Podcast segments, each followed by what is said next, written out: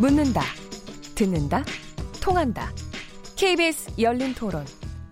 듣고 계신 청취자 여러분, 감사드립니다. 들으면서 답답한 부분은 없으신가요? 궁금한 점은요? 그렇다면 함께 토론에 참여하시죠.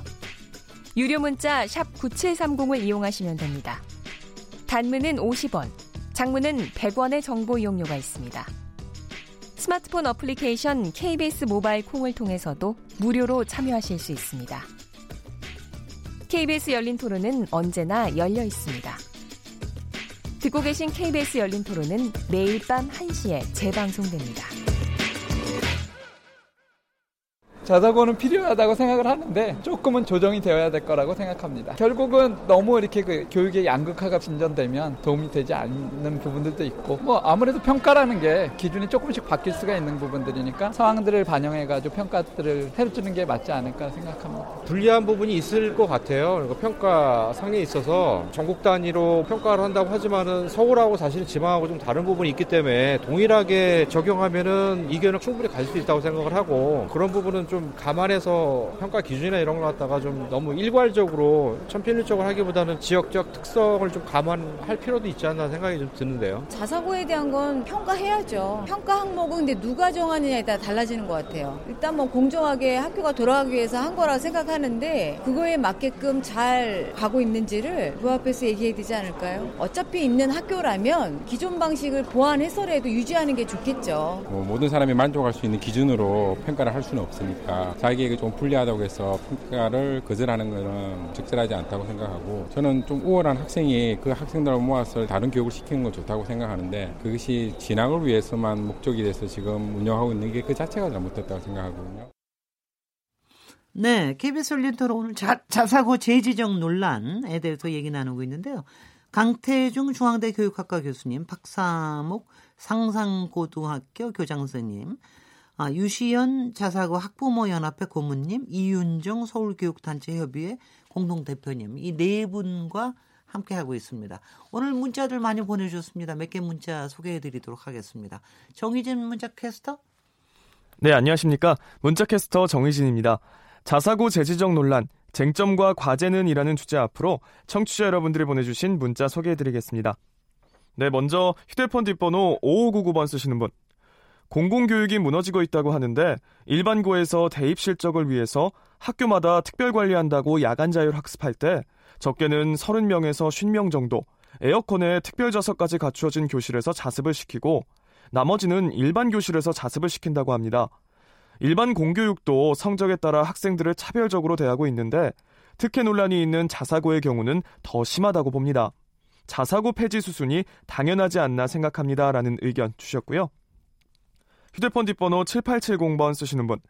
다양하고 깊게 공부하고 싶은 학생들은 자사고를 선택하게 하고 그렇지 않은 학생들은 다른 선택을 하게 하면 되는데 왜 학생들의 선택권을 뺏고 모든 학생들을 평준화하려고 하는 겁니까? 자사고 폐지 논리에 동의하지 않습니다. 휴대폰 뒷번호 5698번 쓰시는 분. 고교 평준화 이후 사립고를 설치함으로써 평준화의 의미가 없어졌다고 생각합니다. 사립고를 없애든지 차라리 평준화 이전으로 환원하는 것이 낫지 않을까요?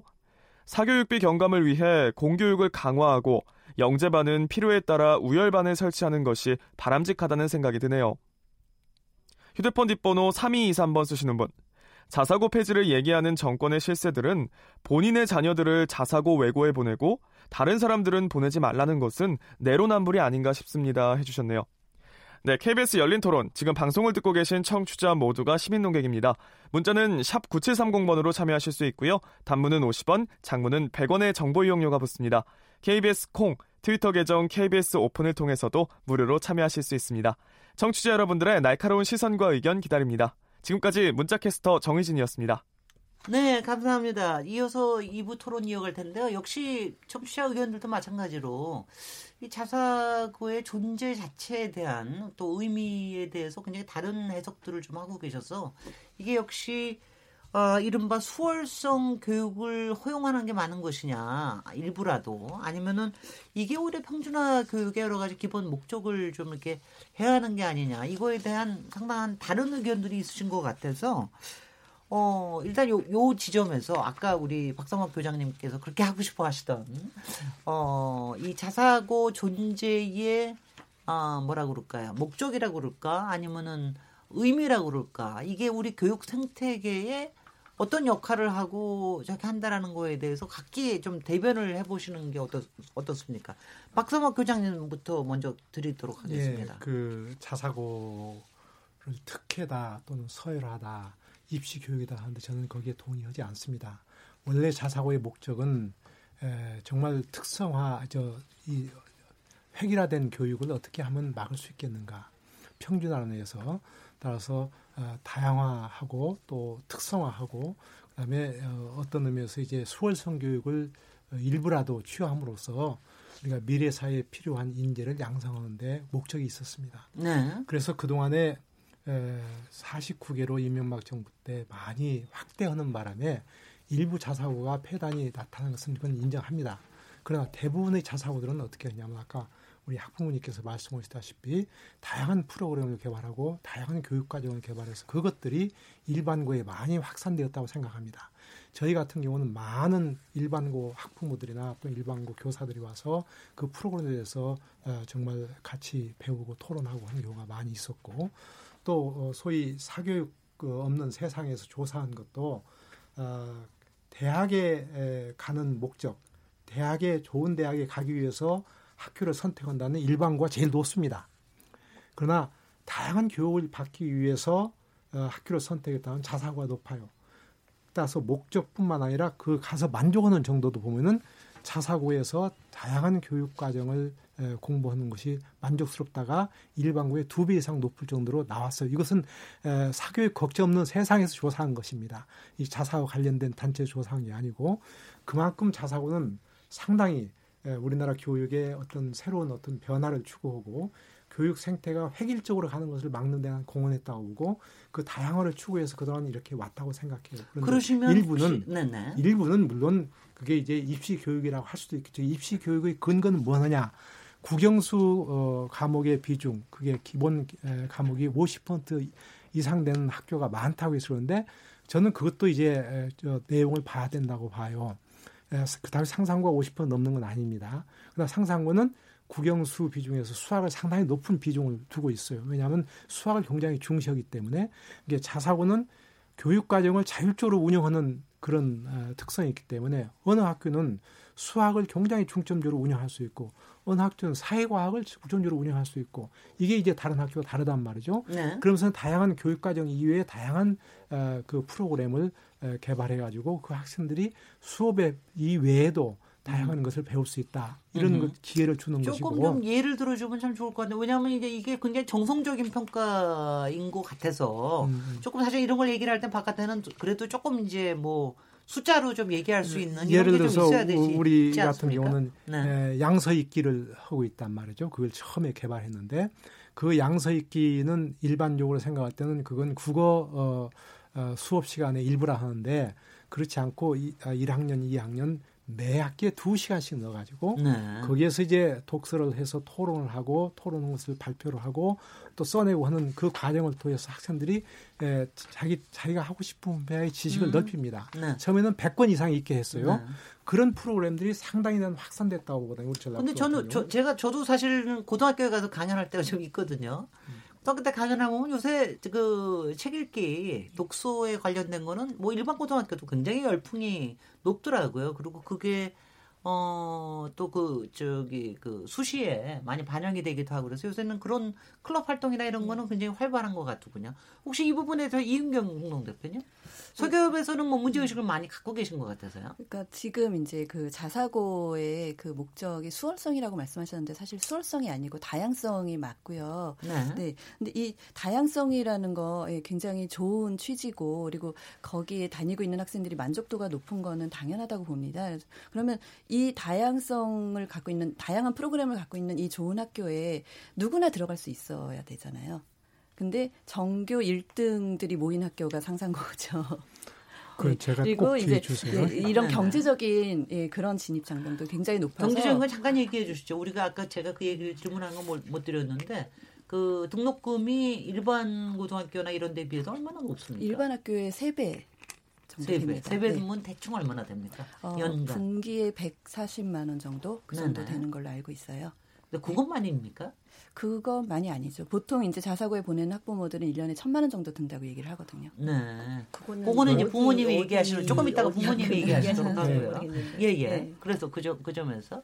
네. 예. 그래서 사실 지금 이제 다양한 프로그램이라고 말씀하셨지만 저희 이제 큰애가 혁신고를 졸업을 했는데 혁신학교도 그런 프로그램들 다 운영을 하고 있습니다. 예. 그리고 이제 계속 이런 것들이 앞으로 교육의 발전을 위해서 정말 필요하다고 하셨는데 저희도 거기엔 다 동의를 하고요. 그렇다면 이게 교육이 상향 평준화가 돼야 된다라는 거죠. 누구나 다 진입할 수 있게 공교육의 질을 더 높여야 된다라고 생각을 하는 건데 지금의 자사고들은 그렇지 못하잖아요. 일단 진입 장벽이 너무 높고 그리고 이 몇 프로 안 되는 자사고들 때문에 그 밑에 이제 중학교, 초등학교까지 다 사교육비가 유발이 되고 또 선행학습을 하지 않으면 자사고를 절대로 들어갈 수가 없고 그, 이렇게 그, 되는 거죠. 잠깐 잠깐만 기다려. 네. 쭉 얘기를 끝 저기 얘기를 끝내시게 좀 해주시고 네, 네, 뭐 충분히 네, 반론하실 시간이 네, 있으니까는요. 그러니까 예, 지금 네. 자사고에 보내신 학부모님이나 아니 자사고에 들어가기 위해서 중학교 때도 굉장히 경쟁이 치열합니까? 그럼요. 네. 네. 그리고 그러니까. 또 그럼 중학교를 들어가기 위해서는 초등학교 때부터 또 치열합니까? 보통 자사고 이제 좋은 학교를 보내기 위해선 예, 초등 때부터 준비를 해야 된다는 거는 이제 사교육 업체는 근데 아까 말씀하신 거와 같이 자사고에 들어간다 그래서 꼭 좋은 대학교에 들어간다는 걸 보증하는 건 아니라고 들었잖아요. 통계는 그렇지 않는. 통계가 어떻습니까? 네. 통계는 이제 서, 뭐 소위 스카이라고 얘기하는 곳에 그 출신 학교를 분석을 해보면 네. 네 자사고의 비율이 굉장히 높습니다. 얼마나 됩니까? 어, 50%는 조금 안 되지만 네. 네, 그 정도는 된다고 저는 보고 있어요. 그래요? 그렇게 많아요? 네. 그, 어 그래요? 그 지금 예, 가장 어, 가장 그렇습니까? 지금 그 여론을 예 네, 네. 여론이 지금 우리 국민의 여론조사에서 자사고 폐지라는 것이 뭐 60%를 하는데 그게 바로 지금 말씀하신 그런 내용 때문에 잘못된 정보 때문에 그렇습니다. 제가 여기서 질문을 한 가지만 할게요. 예. 그때 얘기할 때 자사고만이 아니신 것 같아요. 지금 말씀하시는 거. 예. 자사고, 통목고, 과고, 외고 이거 다 포함을 외고. 하셔서 얘기하시는 예. 것 같아요. 자사고 어. 많은 아닌 것 같습니다. 초등학교 3, 4학년 때 자사고를 들어가기 위해서 공부한다고 그거를 지금 말씀하셨는데 어느 학원에서 그렇게 공부하는지 저는 제가 도리어 묻고 싶습니다. 음흠. 그거는 과학고 영재고예요. 그렇죠. 자사고가 아니에요. 네 네 알겠습니다. 특목고가 그거 예. 아마 특목고까지 포함을 예, 해서 예, 예. 대학 입시생의 아마 50% 예, 예. 이상의 스카이를 차지한다 그러면 그것까지 포함을 해서 거 그렇겠죠. 그 얼마나 큰 오해가 네. 있는가는 이게, 이게 얼마나 네. 큰 오해가 있는가 말이요. 과학고 영재고는 그건 3학 초등학교 때 준비합니다. 맞습니다. 네. 그런데 자, 입시 고등학교 자사고 입시 제도로 한번 봅시다. 서울에서는 에, 추첨으로 1.5배수를 뽑습니다. 네. 이게 꼴등도 될 수 있고 1등도 될 수 있어요. 추첨이니까. 성적을 안 봅니다. 성적 안 봅니다. 추첨으로 성적이 예. 1.5배수로 뽑아요. 그다음에 일단 응시를 하면요. 예, 응시생에 대해서 1.5배수 추첨으로 뽑아요. 네. 그럼 추첨으로 1.5배수 뽑아 놓고 교과직을 물을 수가 없습니다. 인성에 대해 교과식 못모를 물으면 그거 큰일 납니다. 네. 그럼 잘, 잘못하면 폐지될 수 있어요. 교과식을 못 먹고 인성에 대해서 묻습니다. 면접 한 2, 3분 합니다. 네. 그러면 1등 학생이 게 아주 상위권 학생이 떨어질 수도 있고 하위권 학생이 붙을 수도 있어요. 그러니까 예를 들어서 서울에 있는 자사고가 우수한 학생을 다 데리고 왔다. 이건 말이 안 되는 소리고. 네. 지금 아까 상상고는 1등만 갔다 그러는데 그럼 상상고는 어떻게 뽑느냐? 상상고는 이제 학생들 보면 저희 1, 차는 서울이 달리 내신 성적만 봅니다. 네. 내신 성적이 절대 평가예요. 그 A, B, C 방문인데 서울에서 강남에서 A를 받은 학생이 99 같은 A를 받은 학생이 평균 34%고 많은 건 57%까지 있습니다. 네. 또그 어, 수원의 이 학교는 68%가 되고 국제고는 96%까지 A를 받습니다. 그러면 A를 받은 학생들이 이제 그 응모한다 하더라도 이 자사고에 하는 비율이 전체 한 3% 2.한 7, 8% 되는데 A를 학생이 30% 중에서 그 2.78%가 거기에 응모해서 되는 거예요. 네. 그러면 그게 이제 우리가 또그그 학생들 A 받은 학생들이 주로 A 받은 학생이 왔다 하더라도 이제 면접을 하는데 면접 교과지를 못 묻기 때문에 그 면접에서 알겠습니다. 준비를 근데 고등... 기본적으로 A 학생들이 다 오는 거네요. 아니 뭐 한 80%가 A가 오죠. 그렇죠. 근데 그 80% A 오는데 그것은 고등학교 중학교에서 다 내신을 높이기 위해서 일반고 가도 다 L을 받아야 됩니다. 왜냐하면 일반고에서 5일 받아야 일반고 가면은 명문학 명문학 가는 게 훨씬 유리합니다. 자사고보다.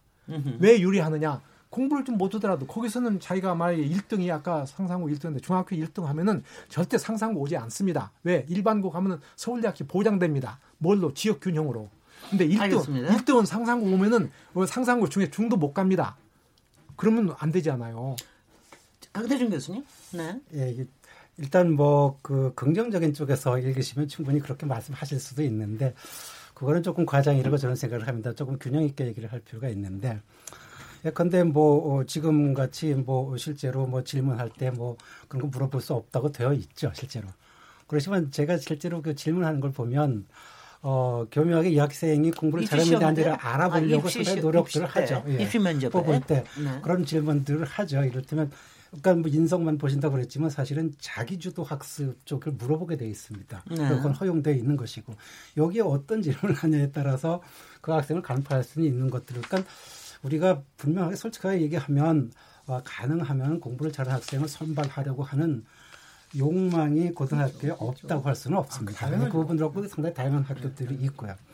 그리고 실제로 어, 자사고 같은 경우에 물론 초등학교에서부터 준비할 건 없지만 중학교에 들어서 미래를 준비할 때는 상당히 중요한 어, 선택지 중에 하나입니다. 학부모들이 과연 특정한 학교를 선택해서 준비를 해야 될지 아니면 그냥 편안하게 그냥 어, 진도대로 가다가 아이들이 그냥 일반관에 둬야 될지 상당히 상당히 어, 어떻게 보면 상당히 성가시는 문제이기는 하죠. 예, 아니 저는 애들이 뭐 네. 저거 애들 고등학교 갈 때 그런 거 없어 없어가지고 예. 너무 편했어요. 그냥 어쩐지 그냥 뭐 되게 가면 되지 이렇게 해서 되게 편했는데 요새는 하여튼 학부모님이 뭐 이제 일단 선택해야 될 게 많으면은 머리를 많이 굴려야 되죠. 네. 머리를 많이 굴리면은 그 이제 그 자체가 많이 피곤해질 것 같기도 하긴 한데 저기 유시연 고모님 근데 다, 다만 제가 오늘 한 가지 놀란 거는 어, 세 배라고 그러시기는 했지만 학비가 네.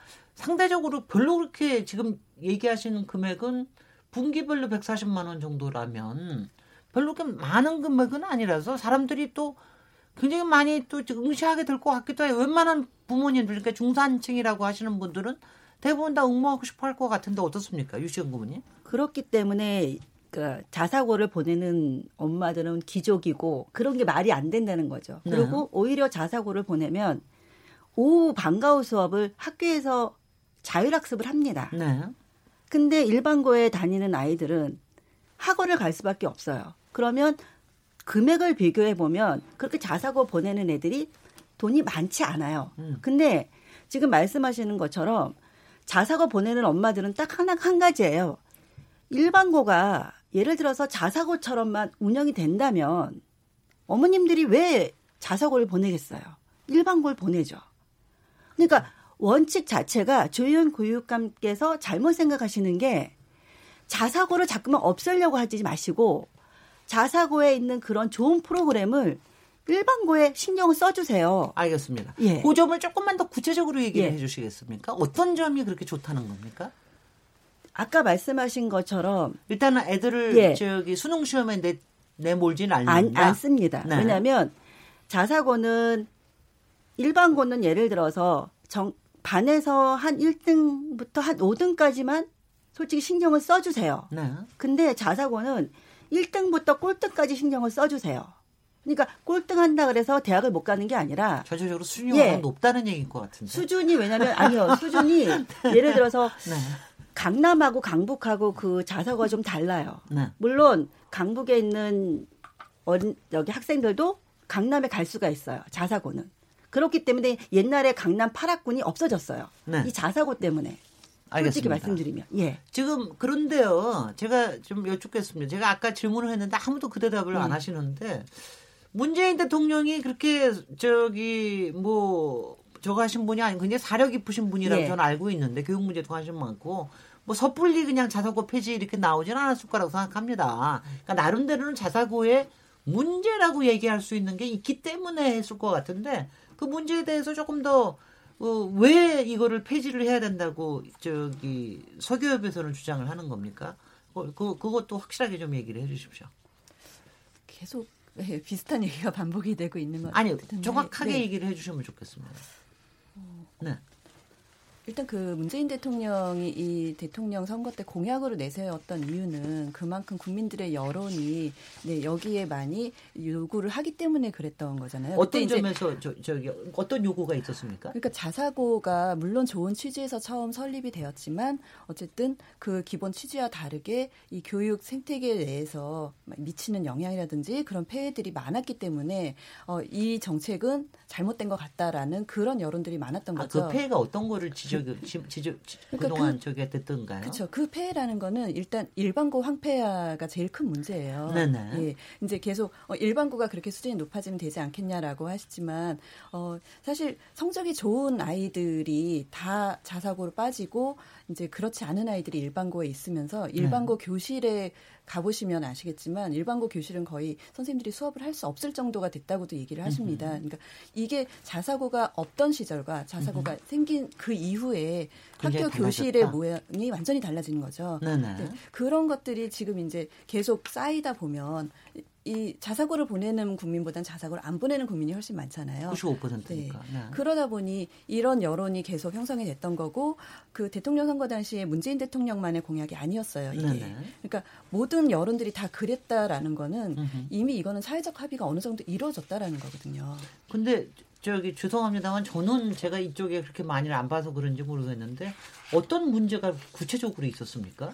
저희 강태준 교수님도 조금 더 음, 뭐, 보태 주시죠. 그, 그러니까 조금 이제 구체적으로 이제 거론되는 것으로 보면은 이제 이 학교들이 지금 말씀하신 대로 뭐 좋은 학교들 특히 이제 우리 유 선생님 자녀가 간 학교 같은 경우는 조금 건실하게 운영된 사립 학교인 것 같아요 짐작컨대. 음. 근데 실제로 교육 과정을 상당히 다양하라고 정책을 내렸더니 그냥 입시 준비에 유리한 쪽으로만 뭐, 뭐 국영수만을 그냥 뭐 많이 개설하고 그래서 이게 이제 평가 기준으로 나오는데 그래서 교육 자체를 왜곡하는 측면이 하나 있다는 네. 것이고 다른 하나는 이제 어 학교가 상당히 공정하게 어, 경쟁하는 어, 그런 사다리가 돼야 되고 계층화를 조금 해소해 줄 수 있어야 되는데 또 다른 계층을 만들어가는 점들이 있다. 이 학교 서열화 같은 것들이 고착되면서 네. 이런 것들도 장기적으로 보면 문제가 아니냐. 이러면서 어, 뭐 여러 가지 논란들을 하고 그래서 실제로 뭐 2018년에 교육개발원 같은 데서 교육 여론조사를 매년 해오는데, 그러니까 여론조사를 하면 제가 이제 여기 마침 그 메모를 해왔는데 대체로 어, 이걸 폐지를, 그러니까 폐지를 하기를 지지하는 게 뭐 60, 70%가 되거든요. 그러니까 네. 정치권에서는 적어도 득표에는 유리한 것이에요. 이, 네. 그러니까 그래서 어느 정치인이나 이런 공약들을 갖게 마련이죠. 예, 예, 알겠습니다. 그, 저기, 요 질문 드려야 될 것 같은데요.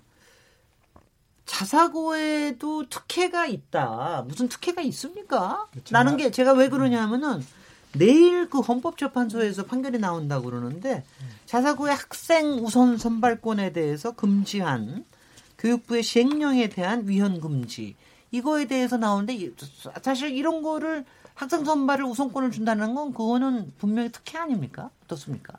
네, 네. 그, 교수, 저 박상욱 교장님. 우선 그 특혜 하기 전에 서열화나 네. 아, 또는 국영수 입시 교육이다 그거에 대해서 먼저 말씀을 드리겠습니다. 서열화 어, 자사고 때문에 서열화 생기고 황폐화됐다 그러는데 사실은 일반고가 쭉 전부 다 다 되고 평준화 되다 보니까 우리나라 교육이 황폐화되고 서열화돼서 그래서 자사고를 설립한 것이라고 저는 봅니다. 그 말은 무슨 말이냐면 2002년 이 무렵에 이미 에, 교실 수업이 망가졌고 그 다음에 강남의 학군이 전부 다 8학군이 그 주도돼 가지고 모든 우리나라의 학교는 강남과 아, 서울과 지방 또 서울에서는 강남과 강북 이렇게 서열화됐기 때문에 그걸 좀 막아보자고 하는 것이 바로 자사고 취주의 하는 한 목적이 되었고요. 그다음에 지금 어, 말씀하신 대로 어, 입시주의 교육이다 해서 국영수 중심의 교육이다 하는데 그것도 이제 내용을 봐야 돼요.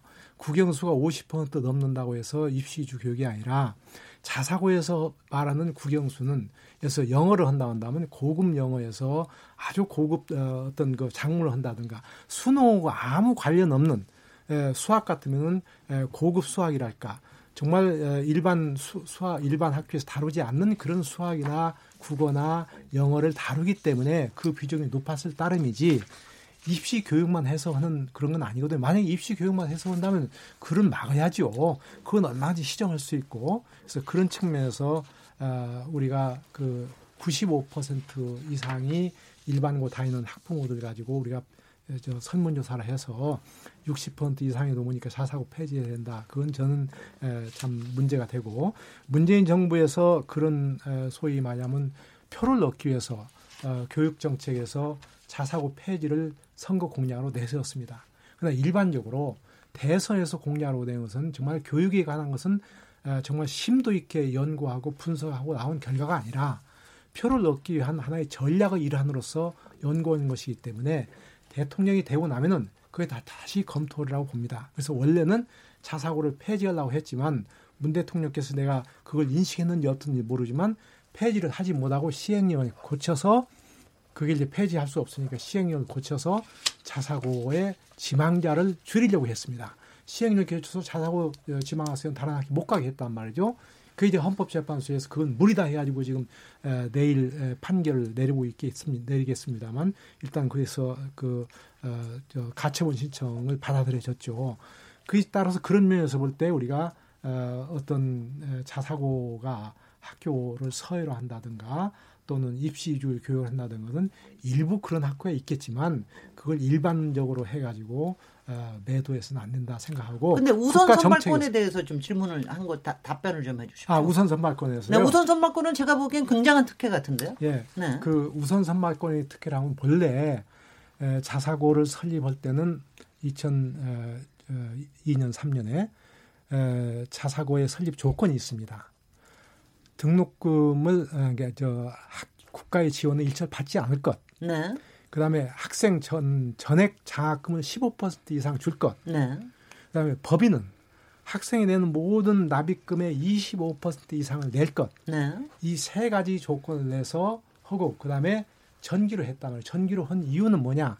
이게 에, 특수 전기. 목적이다. 전기 이제 후기로 이게 우선 선발하는 것이죠. 네. 과학고, 영재고, 예술고 같이 거기에 포함됐단 말이죠. 네. 또저 외고와 같이 거기에 포함돼 왜 그렇게 했느냐면은 거기는 성격이 과학고나 예, 영, 영재고나 예술고나 어, 또는 외국어와 같은 성격에다 해서 거기에 전기로 뽑기로 돼 있고 그러니까 우선 선발이 되게 말이라고 표현은 그렇게 돼 있고 그다음에 일반고는 후기로 뽑았는데 그럼 일반고 자사고는 뭐가 다르냐? 아까 말씀드린 일반고는 에, 보편적인 교육을 한다고 법에 돼 있습니다. 자사고는 자율적으로 교과 과정을 운영하고 학교를 운영하고 또 어, 전형도 학교장이 전형입니다. 교육감이 배정하는 게 아니고 어, 그다음에 이제 아까 말씀드린 대로 국가의 일철 지원을 하지 않고 학생과 학부모가 지원합니다. 지원하고. 그래도 우선 선발권에 대해서 좀 집중해 주십시오. 그러기 때문에 그때 우선 선발권이라는 전기로 한 것이지 그 우선 선발권이 무슨 특혜라고 나는 보지 않습니다. 아니 근데 우선 선발권이라는 것 자체가 특혜 아닙니까? 아니, 아니, 먼저 들어가서 그 사람 좋은 사람들을 뽑을 수 있게 해준 아니죠. 거 아니에요? 만약에 그 우선선 발권이 특혜라면 과학고, 과학고 영재고를 먼저 따져야 아니. 과학고하고 영재고는 근본적으로 원래 좀 다른 성격이 있는 아니죠. 사람들을 먼저 근본적으로 다른 성격이 아니죠. 거죠. 과, 자사고도 근본적으로 다른 성격을 뽑는 건데 음. 만약에 과학고, 영재고가 그렇다면 법률적으로 과학고, 영재고나 자사고는 같은 성격으로 법을 규정을 했습니다. 아니 그러니까 그래서 그래서 아니 그렇기, 그래서 그렇기 때문에 특별하다고 보이, 보이니까 선발권을 준 거 아니겠어요? 그렇죠. 우선 선발권. 그렇죠. 그러니까 전기로 그러니까 특별하신 거 아니에요. 그러니까 전기로 뽑은 거죠. 그래서 특별하기 네. 때문에 교육관을 자율적으로 하고 내일 그 헌법에 그게 나오면은 이게 어떻게 돼요? 제가 지금 정확히 이해를 못 하고 있는 게 헌법... 위헌 판결이 만약 나오면 우선 선발권을 찾아오시는 겁니까? 아니면 우선 선발권을 못하게 하시는 겁니까? 못하게 되는 우선 선발권이라고는 저는 좀 말이 좀 저좀 그 그런데요. 사실은 전기냐 후기냐인데 에, 헌법 소원의 가장 중요한 핵심은 두 가지 사입니다. 원래, 원래 전기였는데 에, 시행령 개정을 후기로 바꿨거든요. 네. 또 후기로 바꾸고 나서 자사고 어, 지망자는 어, 학교에 그 지역에 미달 학교가 있더라도 거기에 들어갈 수 없게끔 만들었단 말이죠. 네네. 그러니까 어, 헌재에서 어, 그걸 두 가지 사항을 보고 어, 전기냐 후기냐는 이게 소위 말하면 우선성 전기냐 후기냐는 아니고 어, 심판 사항에서 충분히 검토를 하기로 하고 그다음에 어, 그 자사고 지망 학생이 다른 학교 못 가게 한 것은 이것은 문제가 있다. 그러니까 심판 조항이 나올 때까지는 이건 에, 그대로 과거같이 시행을 해서 그걸 에, 했단 말이에요. 내일 결정이 없어요. 네네. 내일, 내일 결정을 하면 내일, 내일 위헌이 되면 우선 선발을 하실 수가 있는 겁니까? 위원이 되면 전기로 하니까 우선 선발할 수 있고 네네. 에, 우선 선발하면 이제 그건 뭐 이중 지원 다 할 수 있는 거죠. 네. 그러니까 위원이 나는 게 저 이쪽에 자사고 쪽에 더 좋다는 얘기네요. 그러니까 뭐 굉장히 뭐 이상하게 기대를 하시고. 네, 네, 네. 강대중 교수님 조금만 더 설명을 예, 해주시면 그러니까 우선 선발권을 자사고에서는 우선 선발권을 찾기 위해서 위헌 소송을 한 거군요. 그 소송 자체는 네, 네, 소송 자체를 한 거군요. 자, 지금 우리 교장 네. 선생님은 이제 상산고등학교에서 상산고등학교 위주로 과거의 자립형 고등학교를 말씀하시는데 사실 서울 위주로 말씀드릴게요. 서울이 네. 사실은 자율형사고등학교입니다. 그러니까 서울은 애초에 이명박 정부 당시에 어, 선발권을 어떻게 부여했냐면 중학교의 내신 50% 이상인 네. 아이들만 지원할 수 있게 아예 지원 자체를 상대적으로 공부를 잘하는 아이들만 할 수 있게 했고 그 중에서 네. 선발을 해서 실제 아예 특권을 갖고 시작했습니다. 이 특권이 논란이 되면서 어, 결국 그 특권이 크다고 해서 이제 추첨적으로 계속 몰고 왔죠 정책 네. 자체를.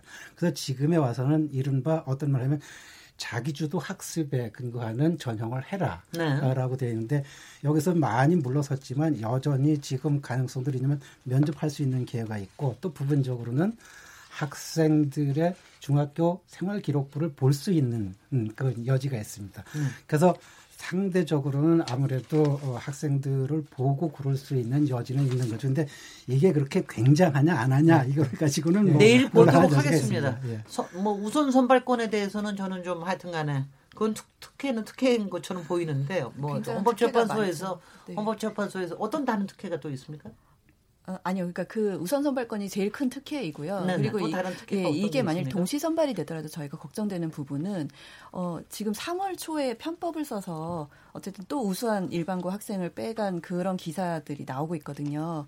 네, 그래서 이게 동시 선발 소리입니까? 정확히 얘기도 설명을 해주십시오. 그러니까 잘못 예, 이해를 못해서 보통 이제 그 자사고 주변의 일반고에선 1학기 마치거나 2학기 마치고 자사고로 전학 가는 우수 학생들이 굉장히 많습니다. 편, 편, 입학을 한다. 네, 거죠? 그러니까 전교에서 몇 등 안에 드는 학생들은 이제 자사고에 자리가 나기를 기다렸다가 결국 또 그렇게 전학을 가는 사례들이 있고, 있어 왔고요. 네. 근데 이제 이게 그거를 막기 위해서 어쨌든 우선 선발권이라는 게 특혜다라고 지적이 되기 때문에. 동시 선발을 하도록 이제 법령을 개정했는데 이걸 또 위헌 소송을 하신 거잖아요. 네. 근데 이제 내일 결과가 어떻게 나든 저희는 또 걱정이 되는 게 알겠습니다. 네, 그런 부분이라는 거죠. 글쎄요. 그러니까 어, 그 아니 그러니까 저기 저도 동의해요. 동의. 교장 선생님은 굉장히 이게 절대로 저기 아니 저기 뭐 특혜가 아니고 유시영 고모님은 아 이게 다양성에다 얘기하시지만 한편에서는 역시 특혜라고 하는 게 그리고 그 특혜를 찾기 위해서 또 노력을 하고 계시고 이게 특혜가 아니라는 게 또 하나 저 말씀드리면 저는 굳이 특혜가 아니라는 게 만약에 특혜라 한다면 말이죠 국민의 세금으로 엄청난 지원을 하고 미리 3월부터 뽑는 영재고 과학고가 특혜지 이건 어떻게 정말 국민의 세금 알겠습니다. 하나도 안 쓰고 어? 예. 학부모와 재단이 정말 심혈을 기울여서 돈을 내가지고 학생을 교육하는데 어떻게 그게 특혜입니까? 그렇게 또 뭐 우기실 수 있겠습니다. 또 다르게 생각하시는 분들도 계실 것 같고 여기서 잠시 쉬었다가 토론 이어가도록 하겠습니다. 지금 여러분께서는 KBS 열린 토론 시민 김진애와 함께하고 계십니다. 토론 듣기만 하면 답답하시죠? 유료 문자 9730으로 문자 보내시면 토론에 참여하실 수 있습니다. 짧은 문자는 50원, 긴 문자는 100원의 정보 이용료가 있습니다. 스마트폰 어플리케이션 모바일 콩을 통해서도 무료로 참여하실 수 있습니다. KBS 열린 토론은 당신을 향해 언제나 열려 있습니다. 네, KBS 열린 토론 오늘 자사고 재지적 논란, 쟁점과 과제에 대해서 토론 나누고 있는데요. 강태중 중앙대 교육학과 교수님, 박사목 성상고 교장 선생님, 유시연 자사고 학부모 연합회 고모님, 이윤경 서울교육단체 협의회 공동대표님 네 분과 함께 하고 있습니다. 어, 문자들 주셨습니다. 문자캐스터 정유진 문자캐스터 수고해 주십시오. 네, 안녕하십니까? 문자캐스터 정유진입니다. 청취자 여러분들의 참여가 이어지고 있는데요. 문자 몇 개 소개해 드리도록 하겠습니다. 네, 먼저 휴대폰 뒷번호 2106번 쓰시는 분. 우리나라가 이 정도 성장하는데 큰 역할을 한 것이 교육이라고 생각합니다. 국가 세금 안 들이고 자사고에서 좋은 교육 시켜주는데 왜 없애려고 하는지 이해할 수 없습니다. 자사고, 특목고 때문에 공교육도 살아난다고 봅니다. 콩으로 K7394 아이디 쓰시는 분. 올해 일반고를 졸업한 자녀를 둔 학부모입니다. 자사고는 각 학교의 자율적인 수업을 하는 학교이므로 자사고 운영으로 다양한 학습과 활동 경험을 한 인재들이 배출되는 것은 중요한 고교 정책이라고 생각합니다. 해주셨고요. 콩으로 윤순이 아이디 쓰시는 분. 교육의 목적 자체가 공부를 잘하고 못하는 학생들이 차별 없이 함께 어울려 사는 것 아닌가요? 교육에서부터 공부로 차별화하는 것은 옳지 않다고 봅니다. 콩으로 김수진 아이디 쓰시는 분. 자사고는 학교가 학생들의 선택으로 유지되기 때문에 더욱 경쟁력을 갖추기 위해 노력합니다. 일반고에게 자사고와 같은 프로그램을 요구하는 것은 현실적으로 어렵다고 봅니다. 서열화 없애려다 교육이 하향 평준화 돼가고 있습니다. 휴대폰 뒷번호 6094번 쓰시는 분. 현재 자사고는 좋은 대학을 가기 위한 도구로 전락했다고 봅니다. 교육은 100년 대계라고 했는데 출발선부터 불공평함을 학생들에게 각인시켜주는 것이 자사고가 됐습니다. 일반고가 마치 후기 고등학교인 듯 고교 서열화를 조장하는 특권 의식을 가진 자사고는 폐지되어야 한다고 생각합니다. 라고 보내주셨네요. 네, KBS 열린 토론. 지금 방송을 듣고 계신 청취자 모두 시민 농객입니다. 계속해서 청취자 여러분들의 날카로운 시선과 의견 기다리겠습니다. 지금까지 문자캐스터 정희진이었습니다. 네, 정희진 문자캐스터 감사합니다. 어, 이제 이제 마지막 토론이 남았는데요. 일단 이제 재지정에 대한 평가에 대한 것을 따져보는 게 저희 오늘 토론의 주목적이니까 마지막 쪽으로 다시 돌아와야 될 것 같습니다. 어, 일단 그 자사고의 존재가 필요한 것이냐 아니냐에 대해서 국민 여러분들 여러 가지 생각이 있으실 거기 때문에 나름대로는 그 생각을 그냥 어, 여러분 토론을 하시는 게 좋을 것 같습니다. 뭐 저도 토론을 하자면 이게 이제 경쟁이냐 평등이냐 아니면 경쟁이냐 협력이냐 이런 거에 대한 뭐 생각이 굉장히 다르고 솔직히 지금 얘기하시는 거 들어보니까 자사고의 내부가 상당히 좋은 경우에는 그 안에 들어간 사람들은 굉장히 좋아를 할것 같습니다.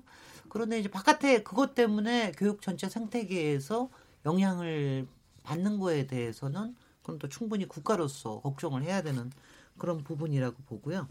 일단 이제 이번에 43, 42개 저 중에서 24개 학교에 대해서 재지정 절차를 받게 되는데 일단은 보고서를 자사고 측이 어, 교육청에 보고서를 냈다고 합니다. 그래서 이제 이렇게 하면 지금부터는 어떤 과정으로 되는지 이 부분에 대한 얘기를 어, 좀 들어봐야 되겠습니다. 자사고 측은 보고서를 낸다고 평가 지표가 부당하다는 걸 받아들이는 건 아니다. 뭐 이런 얘기를 하고 받아들일 수 없는 결과가 나오면 행정소송 할, 할 거다. 이렇게 얘기를 하는 거, 하는 것 같은데 박성원 교장님 어떻게 되실 것 같습니까?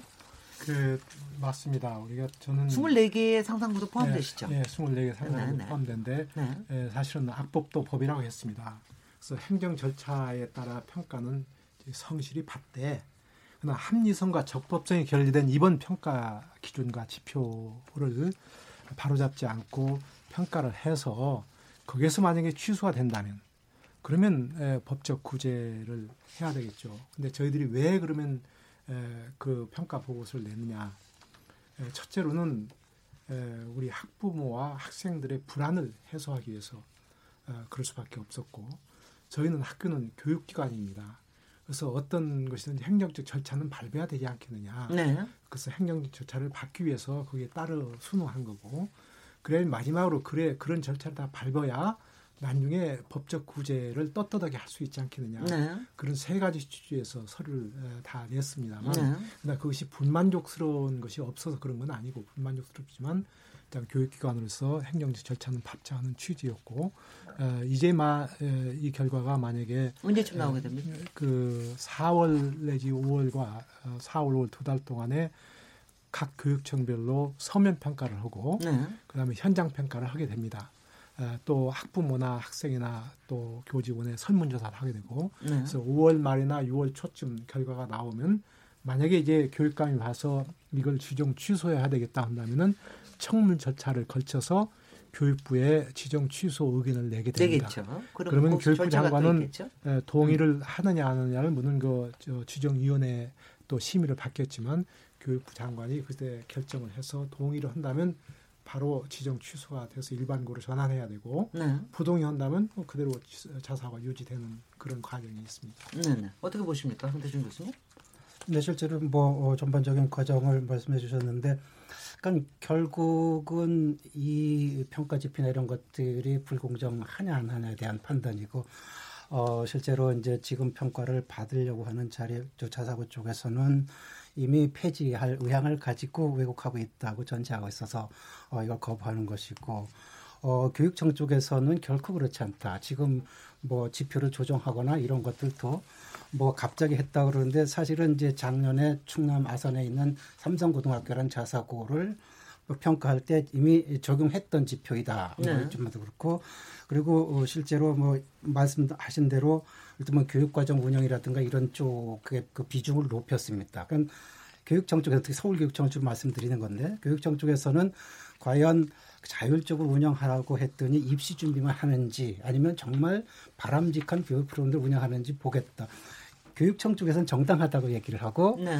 어, 학교 쪽에서는 이건 분리해서 오히려 폐지를 하기 위해서 이런 것들이 비중을 컸다. 이 사람들이어서 아니 근데 국, 국정과제로 백대 국정과제로 폐지하겠다고 얘기했는데 어제 정부 믿을 수 있겠나요? 그런 점들이 충분히 그러니까 난 저는 어, 아니 저는 네. 그것도 충분히 이해가 그러니까 됩니다. 그 내막을 그러니까 네, 네. 이런 상황에서는 도저히 안 되겠다고 그래서 이제 뭐 이의들을 네. 제기하시는 거죠. 아니 근데 지금 강태준 교수님께 조금 여쭤보고 싶은 거는요. 어, 사실 이런 거는요. 그러니까 어떻게 보면은 만약 정부의 국정 과제가 정, 그렇다 하면 오히려 정상적인 절차를 밟아서 그렇죠. 그렇죠. 오히려 다 폐지하게끔 하든가 뭐 그렇죠. 뭐 이렇게 해야 되는 게 맞지. 예. 이걸 하나하나 재지정하고 또 아니고 거기서 좀 하고 이게 이게 이게 맞 정, 정당합니까? 오히려 그냥 지금 위태로운 그냥 뭐 외줄타기를 지금 하고 계시는 것 같아요. 그러니까 그 부분에 대해서는 그러니까 실든 뭐 어, 실정법적으로 이제 가고 있는 셈입니다. 그러니까 지금 현재 중 초중등 교육법 시행령에 보면은 5년마다 어, 실제로 어, 제대로의 그 목적 같은 것들을 유지할 수 있는지 평가해서 계속 가르치는지 결정하게 돼 있다는 네. 이 규정을 따라가고 있는 거죠. 아니 근데, 근데 제가 아니죠. 아니, 네 말씀하십시오. 그건 네, 네. 아니죠. 박상욱 교수님. 예, 이, 이, 뭐 국정 과제로 폐지연단 국정 과제를 정해놓고 그걸 에, 폐지 막상 폐, 법을 없애려고 하니까 이 문제가 있다 이거예요. 네.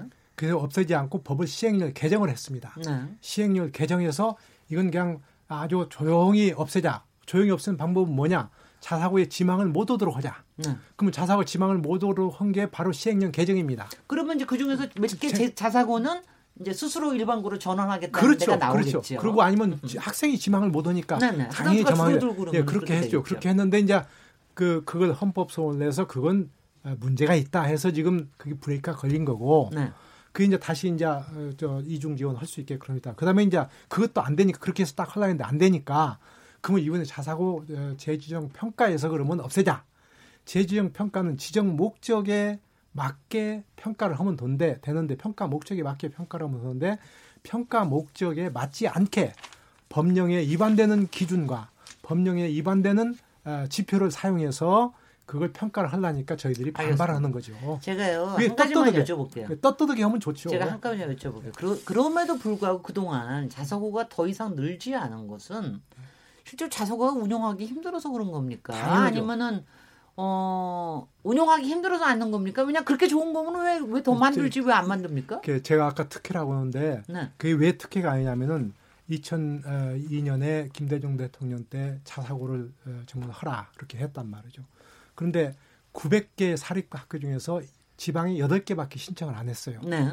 8개 시점에서 6개가 허가가 된 겁니다. 재정 자립이 어려워서 못한 거죠. 그렇죠. 재정 네, 자립도 네, 25% 내라 하니까. 그다음에 네. 이명박 정부에서 아까 말한 대로 100개를 목표로 했는데 100개는 아, 그냥 100개 목표는 100개 못 오고 43개가 지망을 했습니다. 네, 네. 그래서 43개 한 게 왜 그게 만약에 특혜고 좋은 거라면 왜 우리나라 100개 자유를 자유이라는 것은 사립학교의 근본 목적인데 자유를 준다는데 왜 사립학교가 거절하겠어요? 그런데요. 900개 중에서 왜 43개가 아, 했겠어요? 네, 네. 요즘에서 강태준 교수님? 예. 네. 그러니까 이 부분에 조금 이제 사실은 뭐 학교들이 실제로 자사고 쪽으로 이제 옮겨가지 않으려고 한 것 중에 하나는 그리고 이미 지정된 학교들이 물러선 것 중에 하나는 사실은 학생들이 지원을 하지 않았어요. 네. 그 학생을 지원하지 않았던 것은 프로그램이 안 좋았을 수도 있지만 우리가 현실적으로 인정해야 될 것은 저 학교에 갔을 때 대학 진학에 유리하냐라는 것들을 고려하지 않지 않는 거라는 거죠. 음흠. 근데 저 학교들이 자사고라는 간판을 걸었지만 보통 다른 학교보다 결코 뭐 유리할 것 같지 않다고 해서 네. 그건 자사고를 좀 미달했었어요. 그러니까 그래서 자진 출연 학교들이 적지가 않은 거예요. 네, 네. 기억납니다. 예. 네. 제가 여기서 이제 질문을 한 가지만 더 던지겠습니다. 그 어제 그저께부터 뉴스가 나왔죠. 2021년 되면 고, 고등학교 교육을 무상 교육으로 하겠다. 네. 이런 걸 이제 발표를 했습니다. 그러면 이제 저희가 초등학 초중고를 다 무상 교육으로 가게 되는 건데 그렇게 되는 거하고 지금 이 자사고 논란하고가 무슨 관련이 있습니까? 어떻습니까? 좀 관련이 있다고. 네, 네. 강대중 교수님부터 먼저 일단 뭐냐면 네. 실제로 지금 현재 우리나라는 중학교 졸업까지가 의무 교육입니다.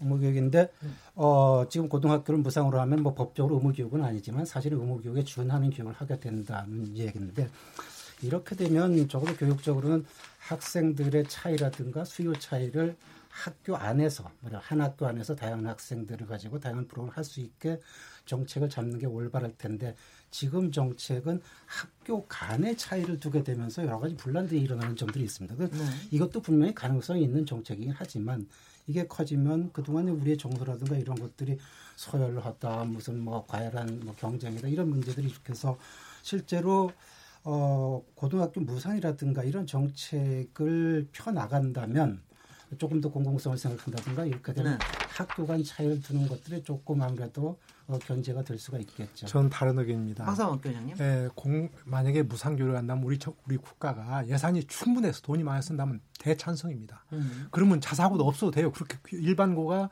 그런 다양한 프로그램하고 정말로 좋은 프로그램을 한다면 왜 자사고가 필요하겠습니까? 알겠습니다. 그런데 지금 만약에 예, 우리 예산도 충분히 않은 상황에서 일반 일반고에 정말 예, 등록금을 다 정부가 된다고 할 경우에 그리고 자사고를 예, 일반고로 전환한다 할 경우에 지금 자사고 때문에 2천억 정도가 어, 세이브 해가지고 그 돈을 일반고에 지원하고 있습니다.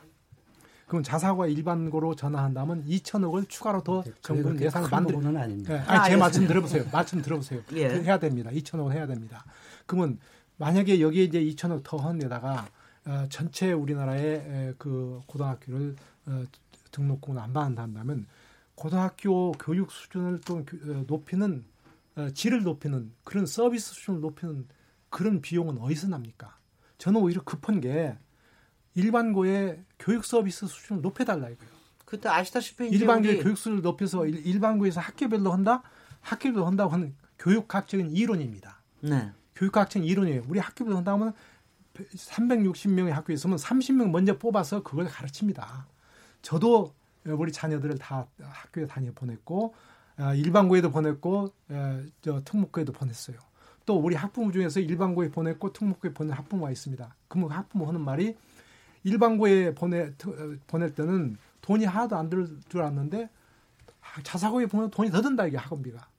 그러니까 쉽게 일반고의 교육 수준을 높이고 교육 수에 맞는 서민들의 교육 수에 맞는 그런 프로그램을 운영하고 그러려면 엄청난 돈이 드는데 지금 혁신학교에 돈 지원하고 있으니까 좀 나아지고 있어요. 그런 돈을 다 지원해서 교육 수준을 높인 다음에 그 다음에 저는 다른 지원해도 되지 않겠냐. 만약에 일반고가 다 한다면 네. 자사고 필요 없습니다. 이 지점에서 혹시 또 꼭 추가하실 얘기가 있으신지요? 네. 어, 그, 대표님? 네. 어, 자사고의 그 노하우를 네, 일반고로 전환해서 계속 유지해 주시면 되지 않을까 싶은데요. 저도 이제 예, 이런 교육 수준을 높인다라는 거에는 정말 찬성을 하고요. 그리고 아까 강태준 교수님 말씀하신 것처럼 지금은 이게 다양화라는 이름으로 수직적 다양화를 꾀하고 있는 거거든요. 그게 아니라 수평적으로 놓고 그 안에서 교육과정의 내용이 다양화돼야 되는 건데 지금 이게 취지 자체가 다양화라는 취지 자체가 잘못 가고 있는 거고요. 그리고 그 일반고의 교육 수준을 높인다는 거는 사실 어 아까 그 폐지 수준을 자동적으로 밟았던 학교들은 사실 일반고일 때와 자사고로 전환했을 때 차이가 크게 없었기 때문에 스스로 이제 폐지가 되는 거였거든요. 그렇죠? 음. 네. 그래서 지금 사실 자사고인 데들이 다 예전에 일반고였습니다. 그리고 이 학교들이 지금 다시 일반고로 간다고 해서 선생님들이 달라지지 않을 거잖아요. 근데 뭐가 그렇게 문제인지 저는 그게 알겠습니다. 좀 이해가 그안 돼요. 네, 네. 아니, 자, 자 그쪽에 유시원 고문님. 그러니까 음흠. 프로그램의 운영에 대한 그런 질이 달라지겠죠. 그러니까 말씀하신 것처럼 좋은 말씀이세요. 그러니까 자사고가 솔직히 말씀드리면 2.7%밖에 안 돼요. 일반고에 비해서. 그러면 지금 조희연 교육감께서 열심히 하셔야 될 거는 90%의 질을 일반 일반고가 이, 이 수준이 낮다고 생각하시면 그걸 올려야 되시잖아요. 근데 자사고에 있는 수준을 내리라는 거예요. 자사고의 수준을 내리라는 얘기는 누구도 아, 안. 왜냐면 아니 그러니까 자사 그러니까 자사고 일반고를 네, 네. 그러니까 먼저 지금 학부모로서 말씀드리고 싶은 거는 자사고를 선택하든 일반고를 선택하든 그건 학부모의 책임과 의무거든요. 돈을 내는 거니까요. 네. 그러니까 그거는 저희한테 선택을 맡겨주시고 알겠습니다. 조희연 교육까지 하실 거는 일반고를 정말 수준 있게 하시면 음흠. 절대 자사고를 갈 일이가 없다는 거죠. 저희가 마무리가 될 사안이라서요. 네. 어, 사실은 지금 이제 이 경쟁 사회에서 어, 이른바 평준화 공립학교와 그다음에 사립학교 그리고 그, 그 중에서도 굉장히 비싼 사립학교 이 사이의 문제는 어느 사회에서나 다 문제가 미국에서도 문제고 유럽에서도 문제고요. 사립학교가 없는 데가 없습니다. 어느 사회에나. 근데 또 사립학교가 좋은 게 들어오면 공립학교 체계가 무너지는 것도 또 저희가 너무나 많이 봐왔기 때문에 우리 사회에서 어떻게 가야 될지는 사실 굉장히 중요해서 이게 소, 솔직히는 요번에 재지정하는 문제 자체가 아니라 자사고와 우리가 고등교, 고등학교 교육에 대해서 어떻게 생각해야 되느냐 이 부분에 대한 것 같은데 마지막으로 한 40초 정도씩요. 그러니까 이 자사고의 존재 자체의 의의나 어, 또이 필요성에 대해서 어, 마지막에 입장 정리를 해주시는 거로 이거로 저 마무리하도록 하겠습니다. 박성문 교장님부터. 예, 우리는 지금 4차 산업혁명 시대에 인공지능이 전 산업 분야에 확산되고 있는 그런 국제 경쟁력이 아주 치열한 사회에 살고 있습니다.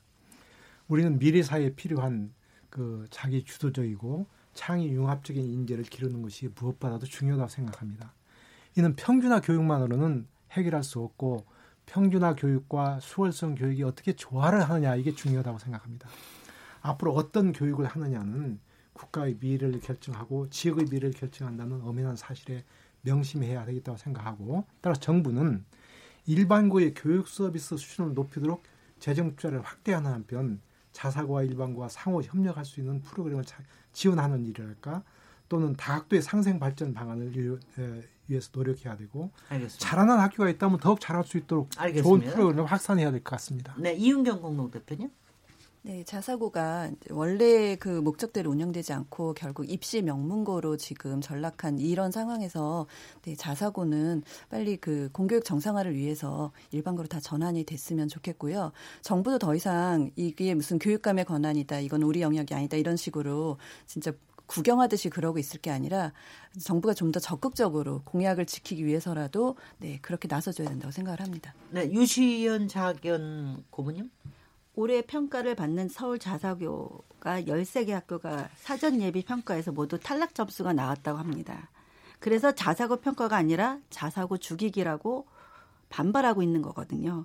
그렇다면 지정 기간이 명시되어 있고 재지정 평가를 받도록 되어 있는 혁신학교는 전국에 1,700개가 넘는다고 하는데 그중 평가를 통해서 지정 취소된 학교가 한 개도 없다고 하는 건 어떻게 학부모인 저희가 해석해야 될까요? 참 의미가 있는 예 말입니다. 네, 황태준 교수님. 네, 사실 뭐 이게 수십 년 그 논란해왔던 것처럼 우리 사회가 상당히 해결하기 어려운 문제인데 그런 점에서 정말 정책은 공사립을 막론하고 어, 실제로 우리가 원하는 교육을 하게 하느냐는 건데 지금 아무래도 이제 저사고 쪽에서는 약간의 기득권을 갖고 있어서 그걸 지키기 위해서 학교 간 네, 다른 어떤 처우를 기대하는데 그것보다는 원천적으로 공사를 막론하고 잘하는 학교들을 키우고 또 그 잘하는 모델들이 다른 학교로 옮겨갈 수 있는 이런 근본적인 방향에서 전반적으로 이 부분들은 재조정해 갔으면 좋겠습니다. 네, 네. 고맙습니다. 오늘 KBS 열린 토론 자사고의 재지적 논란, 쟁점과 과제에 대해서 얘기를 했는데요. 결국 토론을 하다 보니까 이 자립형 사율 자율 아, 자율 죄송합니다. 자율형 사립고등학교의 존재 자체 그리고 그 존재가 어, 뭐 꼭 수월성을 위해서 필요하냐 이런 이상으로 우리 전체 교육 생태에 어떤 역할을 하느냐에 대한 어, 논란까지도 같이 얘기하게 됐습니다. 굉장히 어려운 문제지만 저희 사회가 잘 풀어가야 될 것 같습니다. 오늘 토론에 참석해 주신 강태중 중앙대 교육학과 교수님, 박사목 상상고 교장님, 유시연 자사고 학부모 연합회 고문님, 이윤경 서울교육단체 협의회 공동대표님 감사드리고요. 어, 저는 내일 7시 20분에 다시 찾아뵙겠습니다. KBS 열린 토론 진행자 시민 김진혜였습니다. 감사합니다. 감사합니다. 네.